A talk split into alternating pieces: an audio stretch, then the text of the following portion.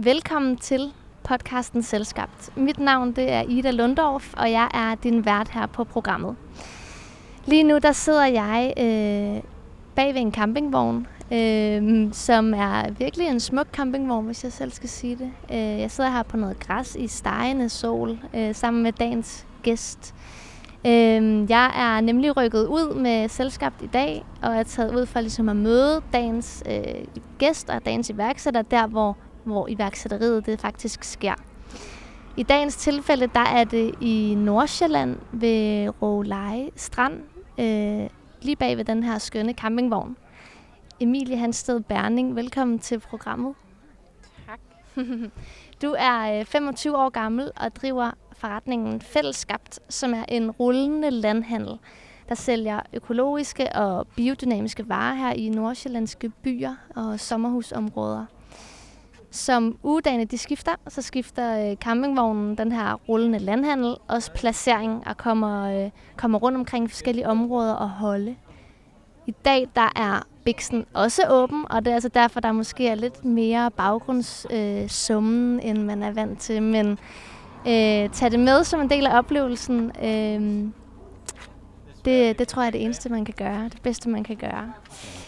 Emilie, jeg vil starte med at spørge dig om, der, det første, jeg lå mærke til her, det er, at der er et eller andet sjovt ved, at jeg har valgt at kalde min podcast for Selskabt, og du har valgt at kalde din øh, forretning for Fællesskabt. Øh, vil du ikke lige sætte nogle ord på, øh, på tankerne bag det navn? Jo, altså det var faktisk min partner Ida, som havde øh, sådan en drøm, tror jeg, for lang tid siden, om at lave noget, øh, der bandt sig lidt op omkring det her med andelstanken at, øh, at vi endte på det navn fællesskabt. Øhm, mm. så det var egentlig mest hendes idé. Og så, øh, så tror jeg bare, at jeg hoppede med på vognen lynhurtigt, fordi at jeg selv godt kan lide det der med, at man er en del af noget større. Altså vi har selvfølgelig haft den her idé med at skabe en rullende landhandel, velvidende om, at vi ikke kunne gøre det uden hjælp fra alle de landmænd og producenter og håndværkere, som mm. findes rundt omkring på Sjælland og omegn. Så det gav ligesom mening, at vores navn repræsenterede, at vi ikke er alene om at skabe de fødevarer, øh, som vi prøver at, øh, at sende videre til forbrugerne. Mm. Og hvad er det for nogle fødevarer? Hvad, hvad, sådan, hvad er det, I typisk sælger? Jeg ved ikke, om det er det samme hver dag, eller om sortimentet skifter lidt. Øh, altså, man kan sige, de grøntsager, vi sælger, dem henter vi hver morgen hos Nana og Christoffer på Andelsgård. Øhm, og det, der er jo hænger af, hvad for nogle grøntsager vi får, det er, hvad der er i sæson, men også lige, hvad de hiver op af jorden den dag. Er der nogle kålorme, der har været i palmekålen, så er der ikke noget palmekål den dag. Øh, er der blevet overhøstet lidt i ærterne, så får vi ikke nogen ærter den dag. Øhm, og vi har haft det princip, ligesom at, at vi er tro mod de landmænd, som vi så handler med, at, også fordi at det er for hårdt at køre alle mulige steder hen, men at det, som Nana og Chris hiver op øh, af jorden om morgenen, det er det, vi sælger. Så man kan sige, vi har ikke altid ærter, og vi har ikke jordbær, og vi har ikke sådan på den måde de der mm. øh, let salt, saltbare øh, grøntsager, frugt og bær. Øh, det handler ligesom om jorden og sædskiftet, og hvad der giver mening for landmanden, og ikke bare øh, at være en crowd pleaser øh, mm. i forhold til, hvad vi sælger. Øhm, og, og så, hvad, hvad, hvad er sådan en crowd pleasers ting ellers? Er det jordbær? Ja, det er jordbær. jordbær, jordbær er der. Mm-hmm. Himbær. Øh, den slags, ikke fordi der er noget som helst i vejen med det, men det er jo svært for os. Altså, vi kunne stå op rent med jordbær og så bare sælge det. Men altså, idealismen ligger jo ligesom i det her med, at folk også skal forstå, at et landbrug er, er diverst. Mm. At man ikke bare kan have jordbær, øh, fordi det er ikke gavnligt for jorden øh, alene at, at dyrke jordbær, måske. Mm. Øh, uden at jeg skal gøre mig alt for klog det. Men det er i hvert fald tanken bag. Og så udover det, så har vi jo sådan øh, ideen, at vi skulle være sådan tørvarer øh, også, sådan, så mm. vi kunne være et alternativ til et supermarked. Så at vi har nogle dagligvarer som quinoa og øh, linser, som så er mm. dyrket mm. i Danmark, som er de her sådan pionerafgrøder, der begynder at poppe op rundt omkring i landet. Øh, Ja, og så blandet med noget friskværnet mel. Øh, hvad har vi mere? Så har vi Kaffe, så jeg. kaffe har vi. Som den eneste udenlandske afgrøde, så har vi kaffe. Men ja, jo, Men selvfølgelig. man skal have kaffe. Man skal have kaffe, og vi er jo heller ikke, øh, vi vil heller ikke være en helsekostforretning. Det skal også... Mm. Ja, det skal på en eller anden måde... Ja, det, det, så længe at vi kan følge med i, at forsyningskæden på en eller anden måde er i orden, og i det her tilfælde er det en, der hedder Morten, der selv tager ned til kaffekooperativerne i Peru og sådan handler med bønderne og sørger for og kigger på, at der er ordentlige arbejdsforhold, og selv tager hjem og rester dem, så synes vi ligesom, at produktet er så i orden, at, at hvis man så skal have kaffe, når man er her i, på Nordsjælland og hygger sig i sit øh, sommerhus, så, så, øh, så kan man få noget kaffe heroppe, som er lavet på en ordentlig måde. Mm. Hvad tjener man på en god dag her i øh, vognen? Det er sådan 5.000. Ja. Det er en god dag her. Når vejret er godt, og der er mange folk ude, og det er weekend, Hvad, øhm, kan du lige tage mig med tilbage til, til den dag, du fik ideen, eller nogen fik ideen til det her? Hvordan opstod det? Altså, øhm, det var sådan, at øh, jeg faktisk var ude på en mark. og Ja. smuk og lallig dy- tilbage til det her, den her idylliske scene. Ja. Øhm, jeg arbejder øh, som studiejob, arbejder jeg på øh, Københavns Universitets forsøgsgård ude i Tostrup. Ja. Og øh, der får vi lov til at luge rigtig meget. Og luge har den fordel, at, at man ligesom, det er et meget monotont arbejde, hvor man får tid til at tænke en masse tanker, imens man, man bevæger sig lidt og bruger sine hænder. ja. Altså, Og er det sådan en hånd, håndlue, Ja, eller hvad man siger? Ja. Ja, men det er, der er nogle forsøg derude, hvor det, de skal være økologiske, og det er nogle meget små plot, hvor, det, hvor der er afgrøder på. Så derfor så er den eneste måde, det er måske med et lille redskab, og så bare ellers ned på knæene og Sådan. og hive op med rødder. og så gik jeg sammen med en kollega, og så snakkede vi lidt, som man gør. Øh, og så var det, at jeg tænkte, jeg var også søgende på det tidspunkt. Det var under coronatiden, og øh, alting var sådan lidt op i luften omkring mit liv i forvejen. Mm. Øh, det her med, at jeg egentlig synes, at det var ærgerligt, at der ikke øh, fandtes kvalitetsfødevarer og frisk grønt, der var hentet lokalt, og ting, der var dyrket på en ordentlig måde, og det ikke var noget, man sådan ligesom kunne komme tæt på som forbruger. Mm. Altså, jeg er selv rigtig dårlig til det her med kasseordninger, handle på nettet, selvom jeg er den generation, som burde være, øh, være god til det.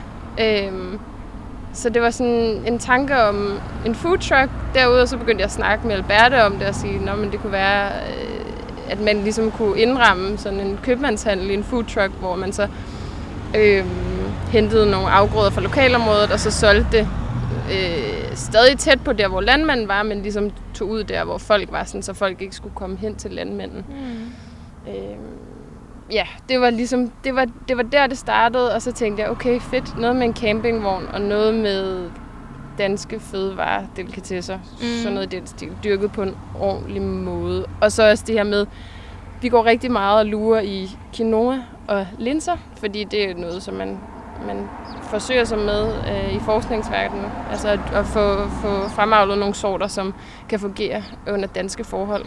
Så det er nogle, kan man sige, afgrøder, som jeg kender til, men som jeg tænker, at der ikke er ret mange danskere, der ved, at man rent faktisk kan få herhjemme, og som Mm.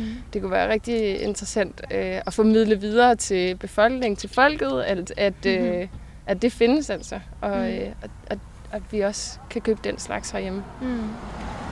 Hvad, øh, hvor mange dage er det siden, I startede? Altså, vi startede med at, at rulle, som vi siger, Mm. øh, den 29. juli. Nej, det passer ikke. Den 29. det er der, hvor vi holder reception. den 1. juli. Den, Den 1. juli. Det var hele tiden vores deadline. 1. juli, der skal være i gang. 1. juli skal være i gang. Så skal vi have alle pro- producenterne på plads. Der skal vognen være på plads. Den skal være i standsat. Den skal være renoveret. Og det er jo noget af det, jeg virkelig har brug for at sige meget vigtigt Ja. omkring det her projekt.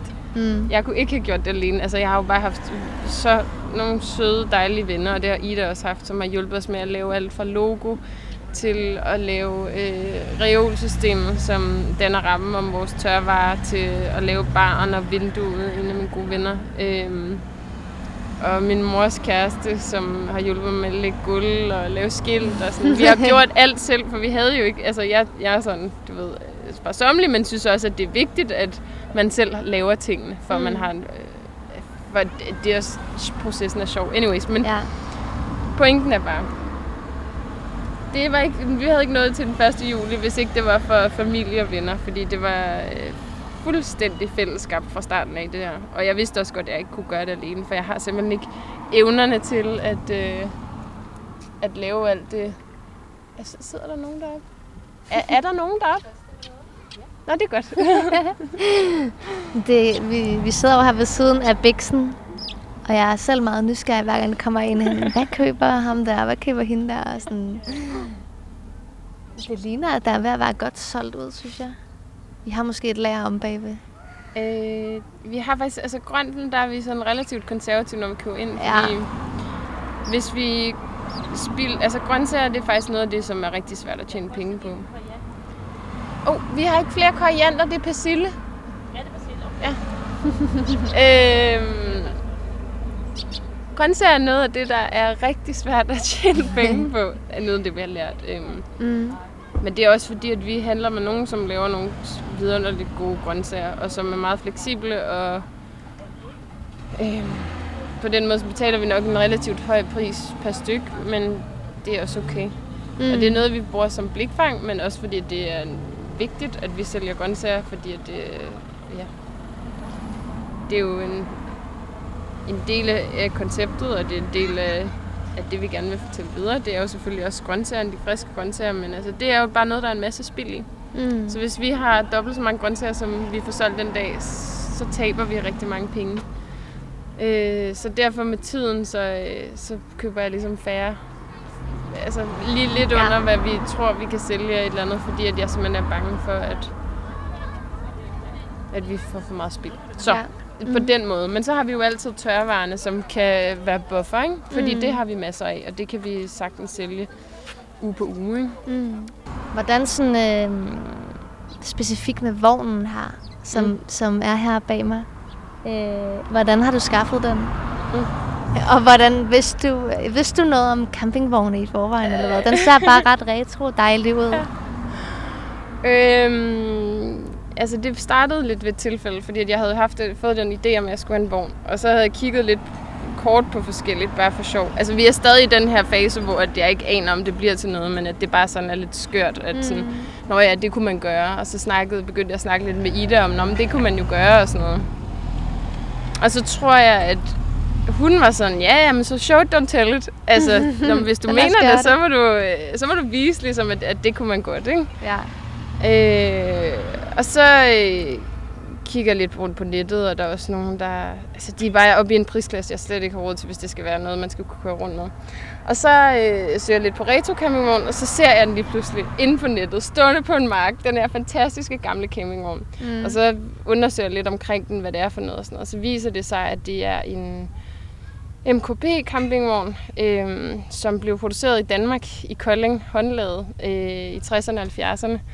Og så var det bare, altså jeg har også selvfølgelig en forkærlighed for den slags, og så tænkte jeg bare, hold da ferie, der er, altså, der er noget her. Altså det, det, det meant to be. Det var meant to be.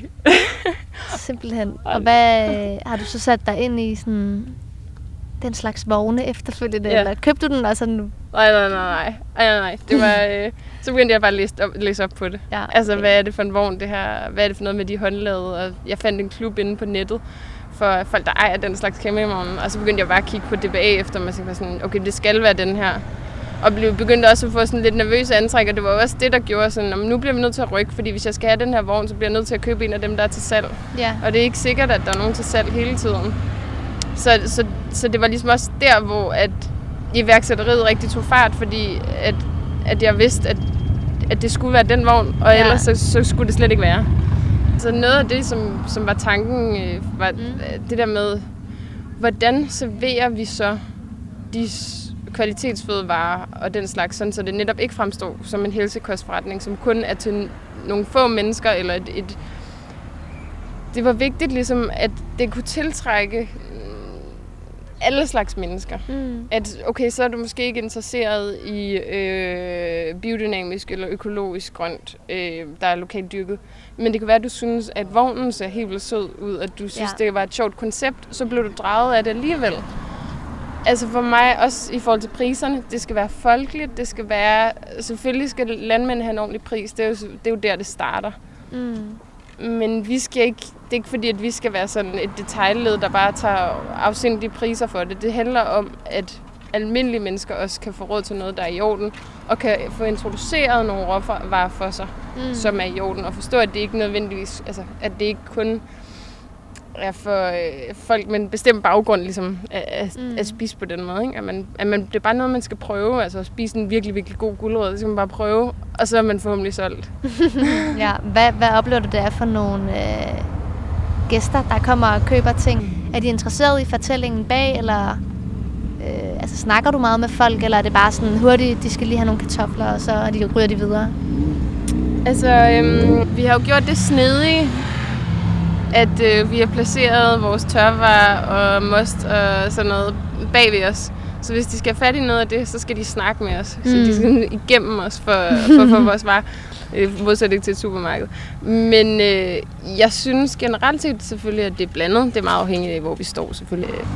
Og der er også mange unge mænd, der sådan kommer, og så fylder de bare i posen. Synes det ser lækkert ud, der bare er i orden, og så er det bare købt ind. Men jo, generelt set snakker folk rigtig meget. Altså, jeg er rigtig interesseret i at høre om det, og, og snakke også tilbage, eller har et eller andet kendskab til det, eller interesserer mm. sig selv for det, eller synes, det er sjovt at høre noget om. Så i forhold til vores vision om, at det skulle være en formidlingsfront, så synes jeg virkelig, at det lykkedes. Øhm, mm. Og så tror jeg også, det her med, at folk har bedre tid, det er sommerferie. Og det var jo også en del af tanken, netop at folk havde lidt bedre tid. Så forhåbentlig nogle af de historier, som de har fået her i deres sommerferie, at de kan tage dem med hjem og sammen med deres produkter. Hvis der har en eddike, den kan man jo også tage med hjem fra sommerhuset. Mm. Altså, de ligesom husker ja. øh, den historie. Det var den dag ja. i sommerferien. ja, er præcis. Virkelig dejligt. Mm. Du fortalte om, at det havde været den her lidt sådan en proces, hvor du havde leget med tanken, og kunne man ikke skabe noget, der, der, kunne, der kunne gøre noget som det her projekt var der sådan et tidspunkt, hvor du tænkte, så er det sgu nu? Altså, var det da du købte vognen, eller? Ja, men altså, det var fordi, at øh, så kørte jeg sådan, jeg kørte med min veninde øh, fra studiet Ingeborg, og øh, så spurgte jeg hende på vejen, vi kørte sammen derover, så spurgte jeg vejen, kunne vi ikke lige tage ned og kigge på de her campingvogne, fordi at, der var en nede i Sønderjylland. Der var en ældre type fra 69, som jeg havde kigget på. Aha. Øh, og så tog vi ned og kiggede på det. Hun var frisk på det. Hun synes, det var sjovt. Og hun er selv meget interesseret i fødevarer. Ja. Øh, hun var frisk på det. Og så vi tog derned og så kiggede på den. Og der tænkte jeg, den er rigtig flot og rigtig, rigtig gammel. Og øh, så tænkte jeg også, hold da op, det er en stor mundfuld det her.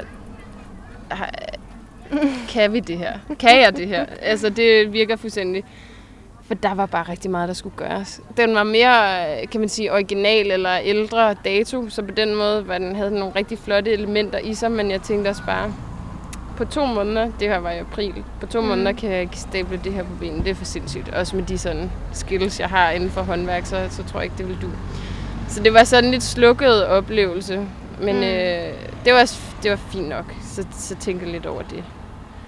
Og så kørte vi op mod Salling. Ikke? Der var, jeg havde stadig tre timer igen. Så sad jeg lidt på DBA der imens. Og så lige pludselig, så så jeg, at der var kommet en ny op, som var som lige var blevet sat til salg, som, som, som var i ølgod, og så skrev jeg til ejeren, kan vi komme og se den? Ja. Og så svarede hun tidsnok til, at vi lige kunne nå at dreje vest på. og ingen var sådan, vi tager den, vi tager den, det var en time ekstra. Og så, så gjorde vi så det, og så kom vi op til Berit på hendes skov der, øh, som har med sin mand. Han havde ejet den siden 1995, og da han havde været i familieeje, så havde den egentlig bare stået de sidste 10 år inde i deres lade garage. Og det var jeg bare, jeg gik ind og tænkte, okay, her er muligheder. Det var jo ikke, fordi den var i perfekt stand på nogen måde, og der var gamle tæppe på gulvet, og der skulle gøres nogle ting. Men det var ligesom, du kom ind i et rum, og så tænkte du, det her, det kan jeg godt gøre til noget rigtig fedt. Og det kan jeg godt gøre til mit eget. Øh, det her, det er ikke bare, du ved sådan, øh, det bliver ikke øh, et gammelt museum. Nej. Det her, det kan, vi, det kan vi lave til noget fedt. Og så øh, skulle der rykkes hurtigt, fordi så skrev Beat om fredagen, øh, der er en anden, der kommer og kigger på den, og jeg tænkte, okay, nu eller aldrig. Og så skrev jeg til hende, at vi vil gerne købe den, eller jeg vil gerne købe den, fordi det var jo sådan set bare mit projekt. Ikke? På det tidspunkt ja. havde vi jo egentlig ikke oprettet virksomheden eller noget. Og så kan man sige knald og fald, så ellers så havde jeg jo bare brugt den som campingvogn. En skøn campingvogn, ja. ja.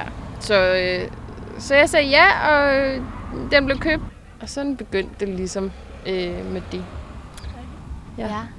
Og så, altså, så er der jo, ja, det er jo bare campingvognen for fanden. det er bare vognen. Du har startet en hel virksomhed. I den alder, altså når man er 25, så er det måske ikke så tit, man lige sådan har taget sådan nogle store øh, beslutninger, eller store køb, mm. eller store skridt i en eller anden retning. Mm. Er det sådan en generel følelse, du har haft omkring at starte projektet op, at uh, hold da op, ja. det er større, end det jeg plejer på en eller anden måde? Ja, ja.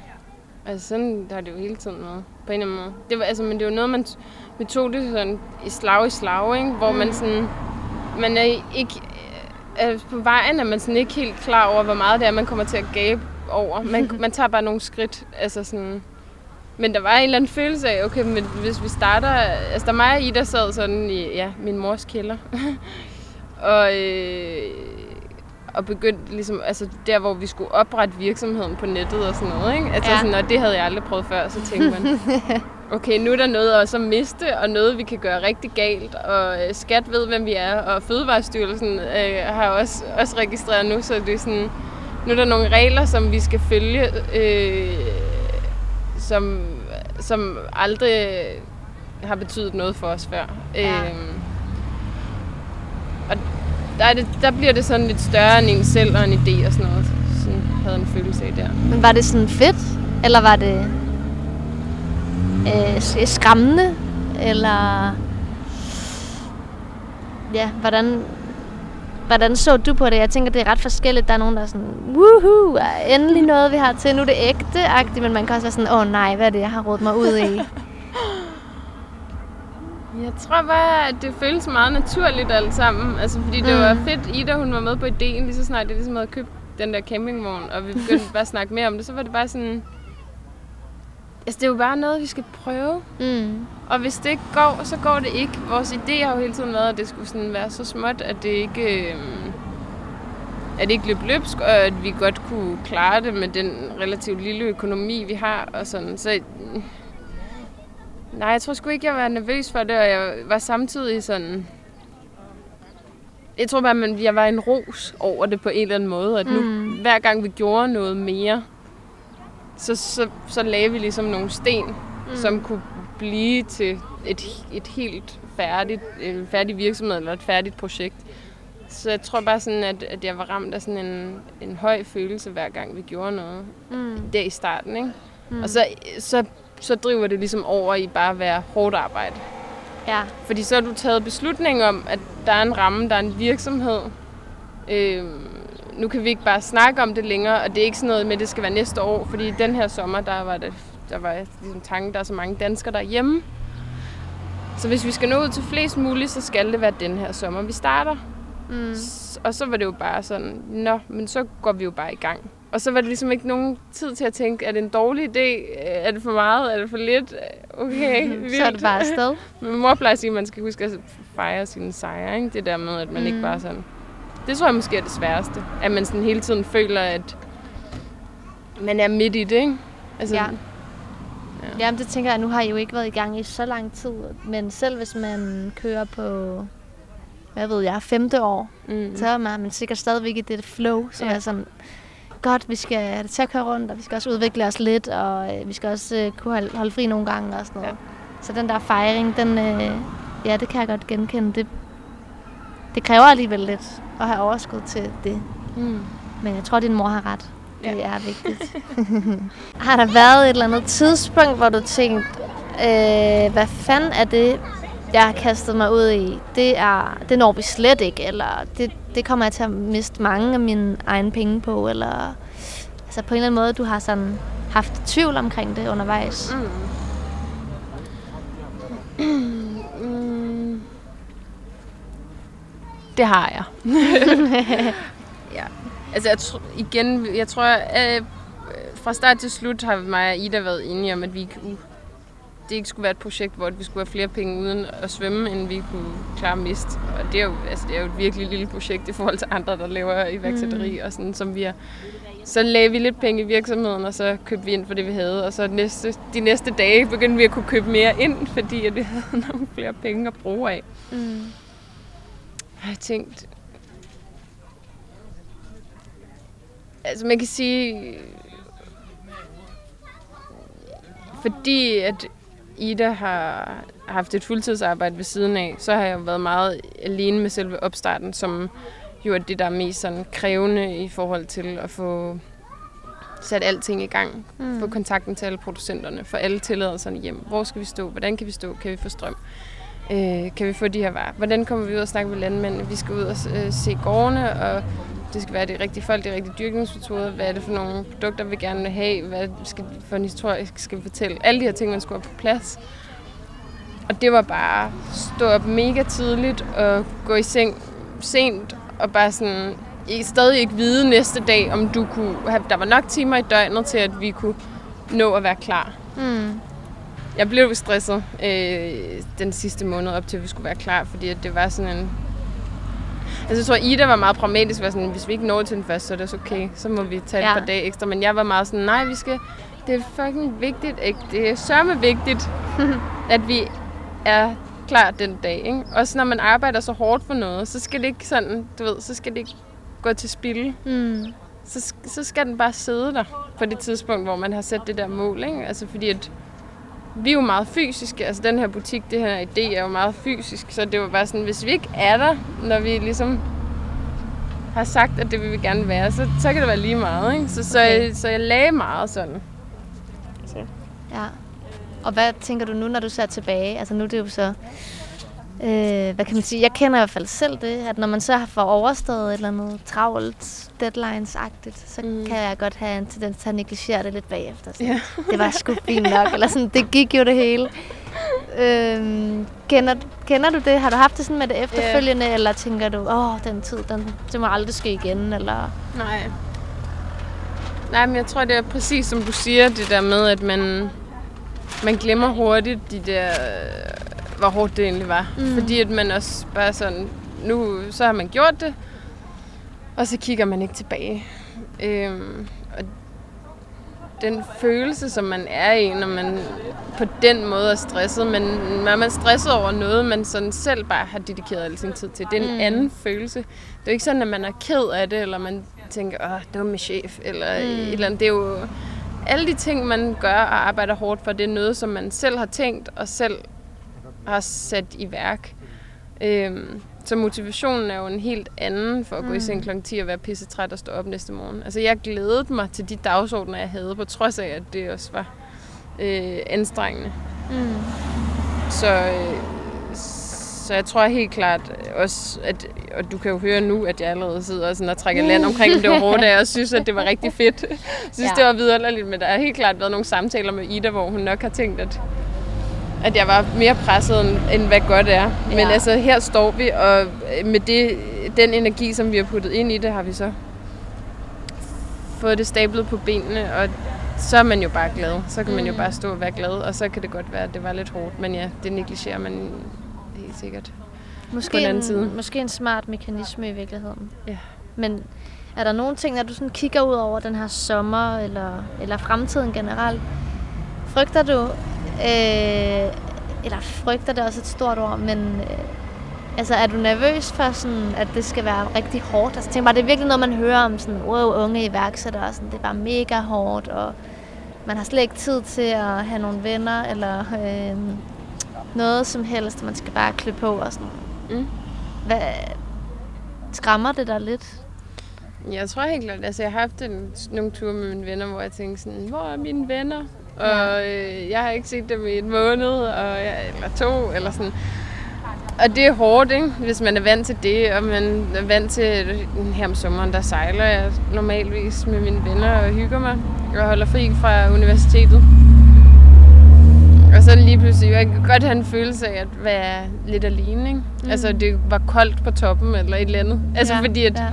man står i noget, som ingen andre ved, hvordan føles som om, og ingen andre ved, hvad, hvor mange sådan øh, ligner man har ude. Øh, mm. Og at det er hårdt, og man har brug for nogen, der siger, det ved jeg ikke, hvad, de, hvad man har brug for, de siger, men man kan godt føle sig lidt alene og tænke, øh, når jeg har ikke tid til at hygge sammen med vennerne om fredagen, jeg har heller ikke tid til at mm.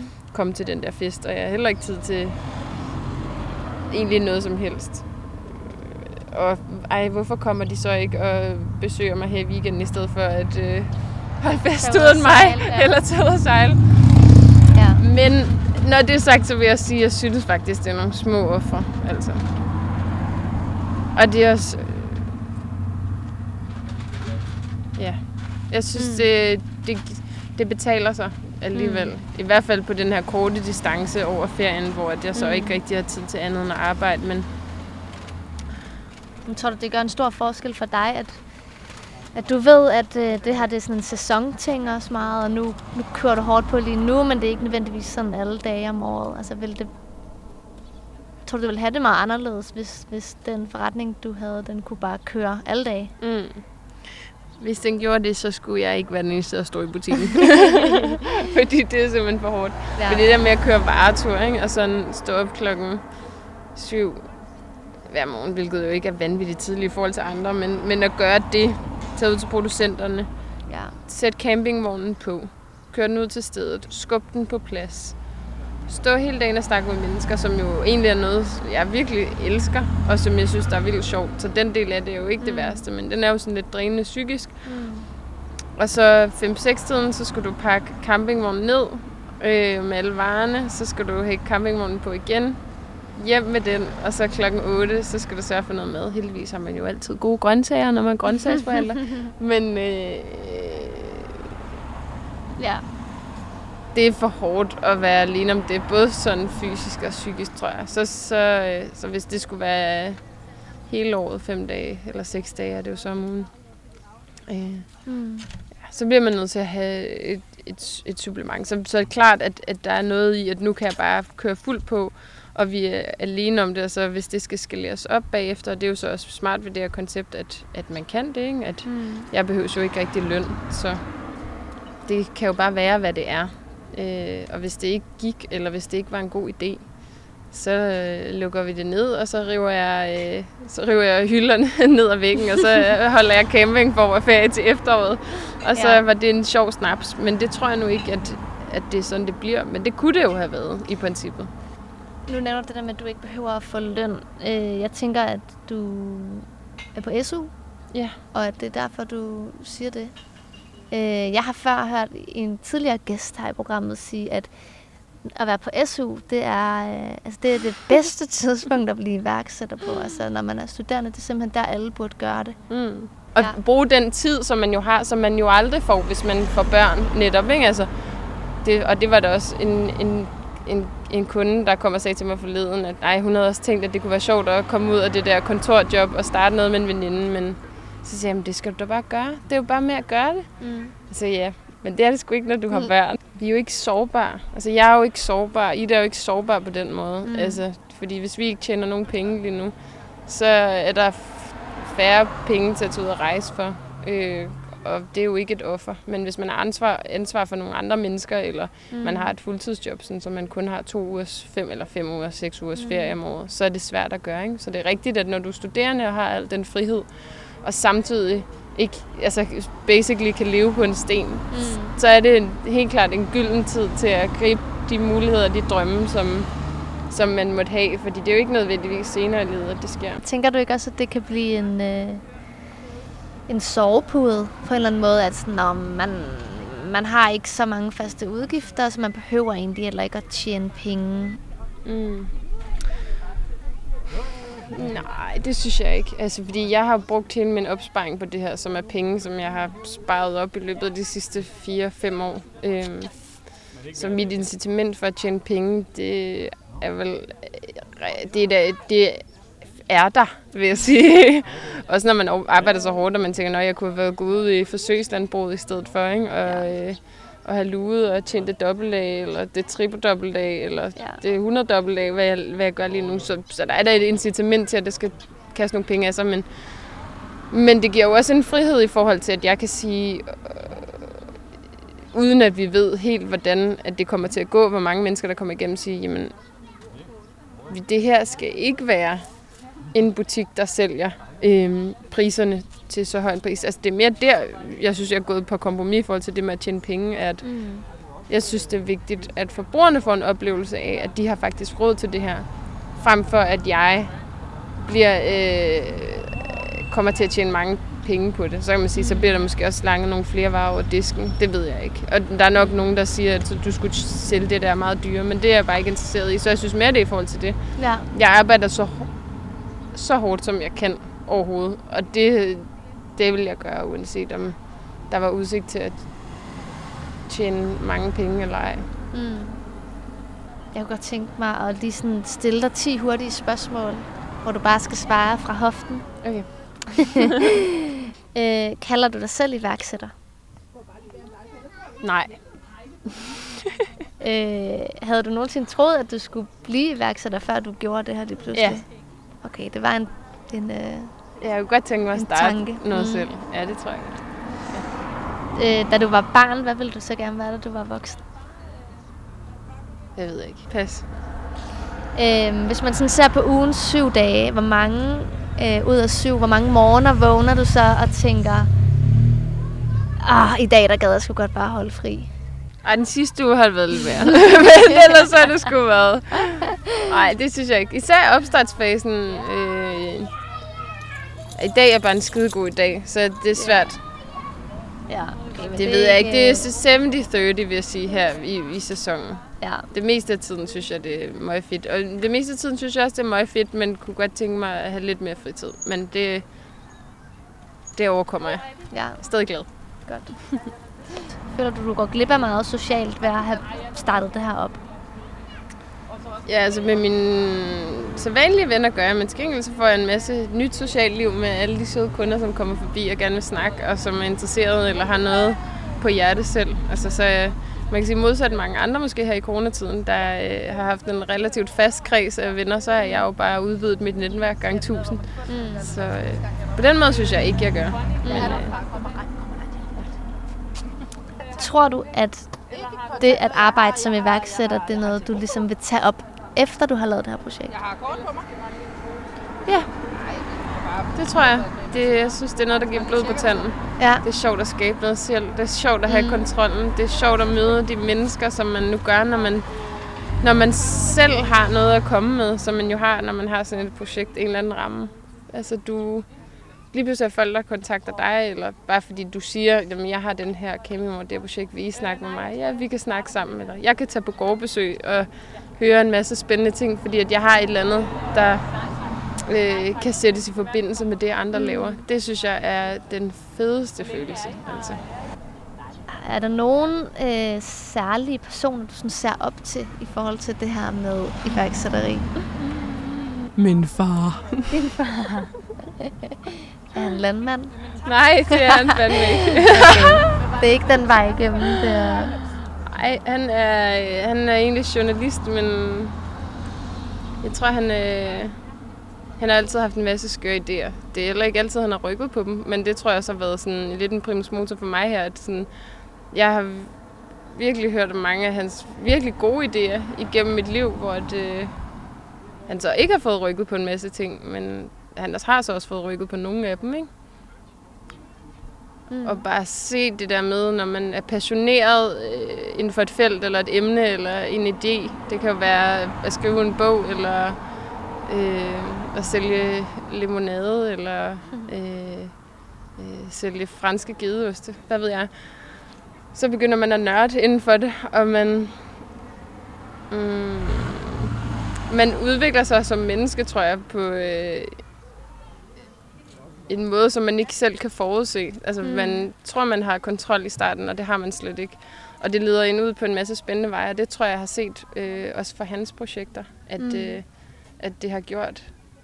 Øhm, og man får jo også bare flere idéer, når man starter sådan noget her. Så kan man lige pludselig se nye veje og muligheder, som man ikke kunne, hvis ikke man var startet. Mm. Øhm, men jo, så jeg, så jeg har helt klart øh, set i ham, øh, hvordan det kunne se ud, øh, hvis man tog affære mm. på nogle af de sådan skøre påfund, man har, og bare kaster sig ud i noget. Ikke? Altså, ja. Og så er det ligegyldigt, om det går rigtig godt, eller om det går okay, eller hvordan det går. Men det er okay at, kaste sig ud i noget, og ikke være bange for, at, at det ikke nødvendigvis... Altså, det er lige meget egentlig, hvordan det går. Man skal bare kaste sig ud i et eller andet, hvis mm. man synes, at det...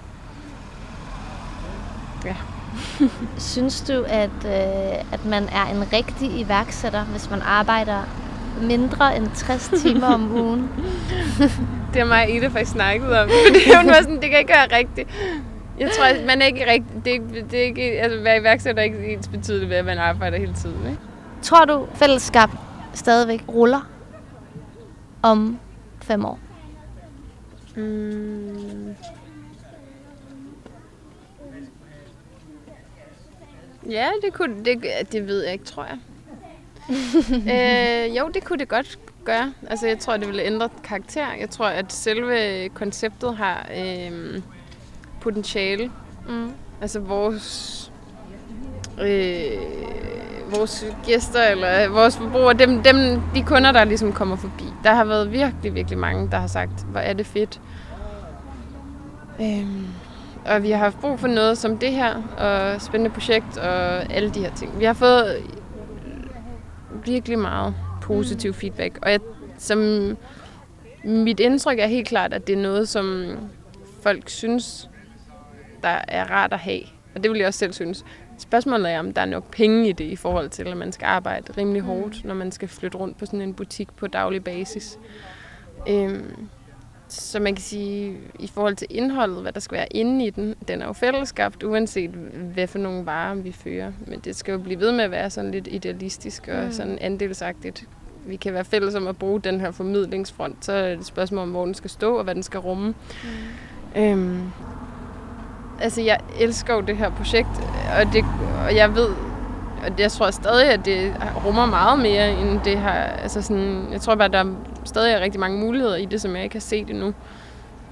Øhm, men man, som du sagde, det der med værksætteri, man får også blod på tanden for at starte noget andet op. Altså at, at blive sådan, ikke fordi jeg tror, jeg bliver ser, serieværksætter, men når man har set, at man fik en idé, og noget kunne lade sig gøre, og man fik det eksekveret, og man sådan lærer, hvad man egentlig selv er i stand til ved hjælp af hårdt arbejde og netværk, så øhm, tænker man, okay, øh, så kan man godt blive måske lidt overmodig og tænke, det kunne jeg måske godt gøre med en anden idé, jeg fik en anden mm, gang. Ikke? Mm. Fordi man ligesom har set, hvad man var i stand til. Ja. Så jeg tror måske også, det er faren ved at starte noget op så hurtigt, at man tænker, nå, det var ikke så svært. Så kan, at, uh, så kan man... så er det de franske gedeost. Ja, det er lige præcis. at, at, at, at man, man måske også bliver sådan... Man kan også blive sådan lidt tom og tænke, nå, nu har vi ligesom gjort det, og det gik godt, ja. og så har man udviklet for det til et vis grad, og så nu vil man gerne også prøve at lave noget andet på det. Det kunne jeg bare godt se ske selv. Ikke? Ja. Men, men ja. jeg ved ikke, om det gør. Det kommer også sådan på, hvad, hvad, hvad mere det her kan udvikle sig til, ja. tror jeg. Sidste spørgsmål her. Øh, er du god til at holde fri? Så har du snakket om det her med, at så meget tid er der heller ikke til at holde fri. Men når du så har fri, er du så god til at, at ligesom slippe det? Øh, I starten var jeg ikke. Der kunne jeg nærmest ikke være i det. Jeg kunne ikke holde fri overhovedet. Så det tror jeg, at mine veninder kunne mærke, sådan, at jeg var der, men jeg var der ikke rigtig. Sådan, mm. Jeg stressede over, om vi nåede det hele tiden. Ikke? Det var jo også en anden mm. følelse. Men nu tror jeg, sådan om mandagen, fordi der er så meget rutine i det, vi gør nu, hvor i starten var der intet, der var rutine, og alt var nyt hver dag, og vi vidste ikke, hvad der ville ske, om vi ville få aftalerne i hus, og om vi nu mm. kunne starte, altså, stå de steder, vi gerne ville, og sådan noget, om det overhovedet kunne blive til noget. Så nu er det jo blevet til noget, og vi ved, hvad vi skal hver uge. Så er det lidt nemmere at sige, okay, rengøring det er tirsdag, kørsel det er tirsdag. Det kan godt være, at der er et par producenter, jeg skal have ringet til mandag, og nu her på mandag skal jeg godt nok lige have lavet en quiz og lidt halvøje, fordi vi skal holde reception på onsdag på Lyneshavn. Men, men ellers så efter nogle uger, hvor at driften er der, så kan jeg godt holde fri om mandagen. Også fordi, at jeg ved, at jeg bliver fuldstændig kværket, hvis jeg ikke holder fri ja. op i hovedet en dag. Ja. Det skal jeg. Ellers så er det ikke sjovt resten af ugen. Nej. Godt. Mm. Øhm, nu har vi jo øh, omtalt din makker Ida et par gange. Tror du, hun har tid til at kigge herom og sige hej? Det ser sådan ud. Der er ikke nogen squash, der skal bliver lange over disken lige nu. skal vi kalde? Ida!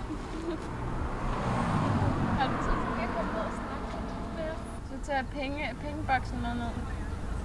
Ja, det synes jeg, du skal gøre. Så I ikke bliver ribbet? Vi, um, vi har en pengeboks ude i lås. Og den er helt gennemsigtig, ligesom, ligesom vores forsyningskæde. ligesom vores forsyningskæde. Jeg kan lave en plads her. Så vi byder velkommen til Ida, som har været inde i campingvognen lige bag ved os hele tiden og passet biksen. Mm. Og nu er der lidt stille, virker det til, eftermiddags stille i biksen. Øh, vi har kort været inde på det her med at være to om at starte noget op, har mange, øh, rigtig mange kvaliteter. Mm. Øh, og er måske faktisk bare i virkeligheden ret essentielt for, at det kan lade sig gøre. Har du gået ligesom og ventet på, at der var en idé, du kunne være med til at starte? eller sådan? Har du altid tænkt, det var noget, du skulle? Eller øh, hvordan, hvordan kom det ligesom øh, frem for dig, at du skulle være med til det her? Ja. Øh, ja, men jeg tror, det er meget rigtigt, som du siger. Mm-hmm. Øh, jeg har gået og haft en iværksætter i maven i, i nogle år efterhånden. Ja. Øh, og har interesseret mig meget for socialøkonomi, øh, som jo er det her med, at man indtænker nogle andre mål end bare det at tjene penge ikke? I, mm. i virksomhedsdrift. Øh, så man kan sige, at jeg har nok lidt gået og ventet på sådan en som Emilie, som, øh, som jeg kunne se havde sådan, det er en, en rigtig iværksætter skal mm. have. Fedt. Så på den måde er jeg sådan lidt sådan en iværksætter snylter. Eller sådan en parasit. Nej, du fandme ikke. kommer med.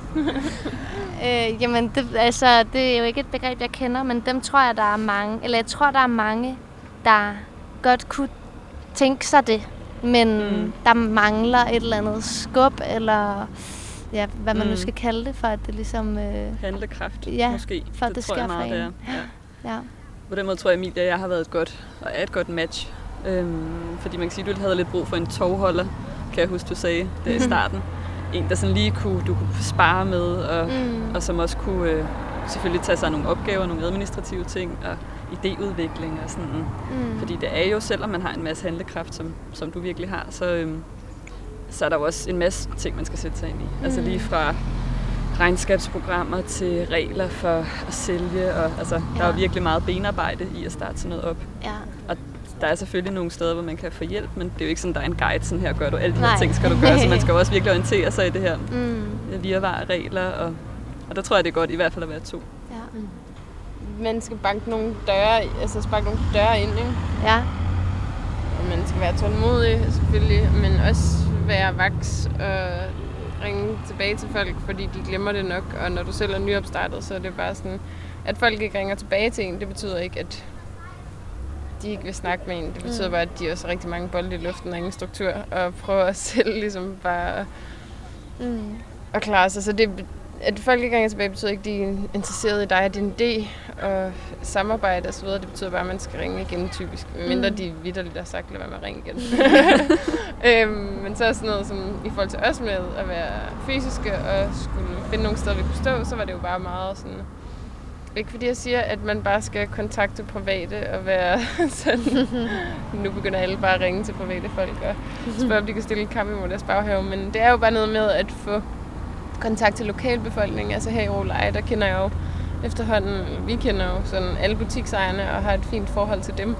Øhm, spørge dem, der er der, sådan, jamen, hvad, altså, der går der hver dag, hvad sker der her? Øh, øh, hvornår er der folk, hvad er stemningen, hvem kan man spørge, hvis man skulle låne strøm. Og så var der jo mm. nogen, der havde øh, en idé til det her, ikke? fordi de kender området langt bedre end os. Mm. Og sådan har det været hvert sted. Altså, vi er jo også bare et resultat af andre folks goodwill. Altså fordi at Lisbeth fra Fisken, hun har jo bare gjort en masse for os og ladt os stå der og øh, serveret fiskefrikadeller, når man var allermest i, i allerstørst nød og ikke havde glemt sin madpakke. Ja. Kan jeg hjælpe dig med noget her? Ja, det er orden. Øhm, Helt klart. Så, så, så, så, så for hjælp for, befolk, øh, for lokalbefolkningen at række ud. Mm. Øh, og være ikke bange for at ringe på folks dør, fordi at folk synes jo også bare, at det er sjovt, og vil egentlig gerne høre om din idé. Nogle gange kan de hjælpe, og andre gange kan de ikke hjælpe. Mm. Da jeg ankom her i dag, så, så fik jeg fornemmelsen for, at det, at det virkelig havde været en god dag i dag. Altså et travlt dag. Mm. Er det, er det, øh, hvordan ser det normalt ud? Altså sådan, hvad, hvad sikre er I ligesom på at få udsolgt eller tjene det, I gerne vil på en dag? Mm, jeg har indtryk af, at det varierer ret meget. Altså, ja. Nu sidder jeg jo mest øh, på skærmen og følger med hjemmefra. Mm. Øhm, men der er der nogle tusind kroners forskel på sådan den daglige indtjening. Ja. Øh, og det er enormt svært at forudse. Selvfølgelig Ja. sådan noget som regn og vejret, det betyder meget.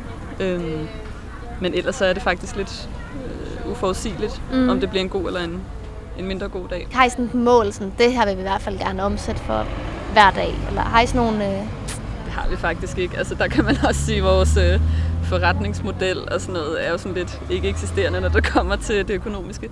Mm. Altså vi skulle lave et budget øhm, for at få en erhvervskonto i banken. Ja. Øh, Hvilket vi så også måtte få hjælp til en, der har forstand på sådan noget, fordi bare sådan noget med Excel, altså, ja. ja.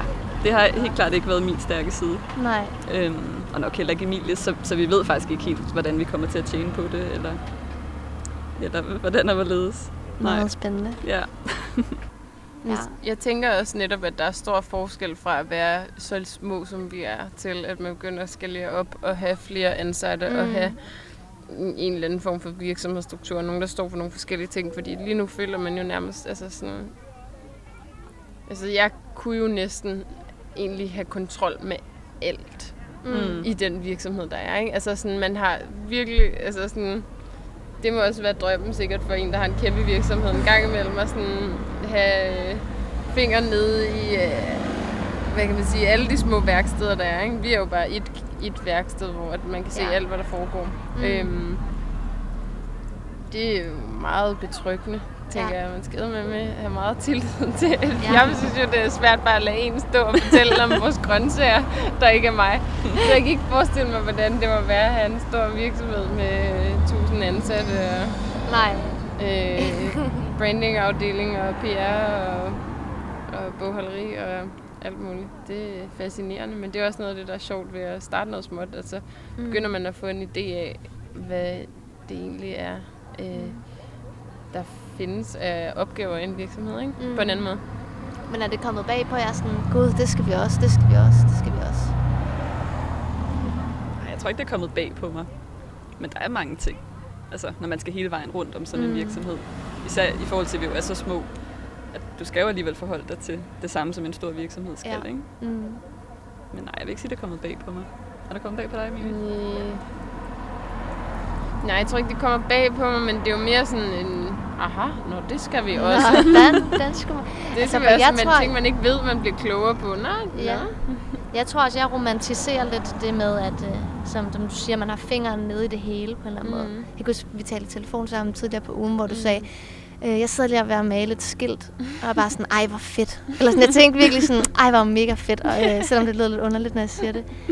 Men sådan, åh, det gør hun også, øh, tænkte jeg. Jeg tror, jeg, mm. Jeg netop godt kan romantisere sådan, wow, man sidder bare med det hele selv, ja. Og sådan, ja. er det ikke også bare mega fedt? Eller hvad? Det synes jeg. Altså, jeg synes, det, for mig er det en drøm.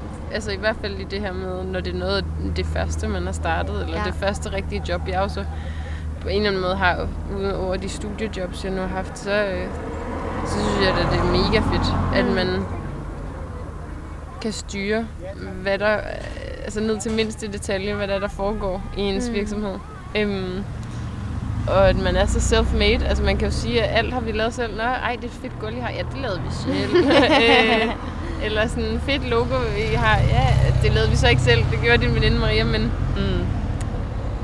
men det var noget, vi selv stod for, ikke? Der er ikke noget af det her, som vi ikke har været i kontakt med. Og mm. det er en fed følelse. Hvis man sidder og har lytter med og bliver sulten efter en biodynamisk gulerod, eller Den er økologisk. økologisk gulerod, eller øhm, en øh, mozzarella, så jeg også, der stod noget med, eller andre øh, lækre ting, så er det altså bare ud i den øh, nordsjællandske sommer at finde fællesskabt vognen. Øh, man kan se ind på hjemmesiden fællesskab.dk, Yes. øh, se øh, ugeplanen for, hvor jeg er henne de forskellige dage. Og ellers ved jeg, at man også kan følge med ind på Instagram-siden Fællesskabt. Og se lidt highlights fra, hvor I, hvor I er. Øh, så synes jeg, man skal tage ud og, øh, og finde jer og købe nogle ting og smage nogle dejlige øh, varer. Men ellers så vil jeg egentlig bare sige tak, fordi jeg kommer og besøger. Mm. Tak for snakken. Selv tak. Tak fordi Og du tak, kom. for det kom. Og øh, nu er vi blevet helt solbrændt på vores næse, tror jeg, jeg sidder her i solen. Men det var meget dejligt at, øh, at, at besøge jer her, hvor det sker, mens der er en masse kunder, der, øh, der venter. Til sidst en tak til jer, der lyttede med. Mit navn er Ida Lundorf. Jeg er vært på programmet Selskab. Programmets redaktør er Tue Blædel. På genhør. thank you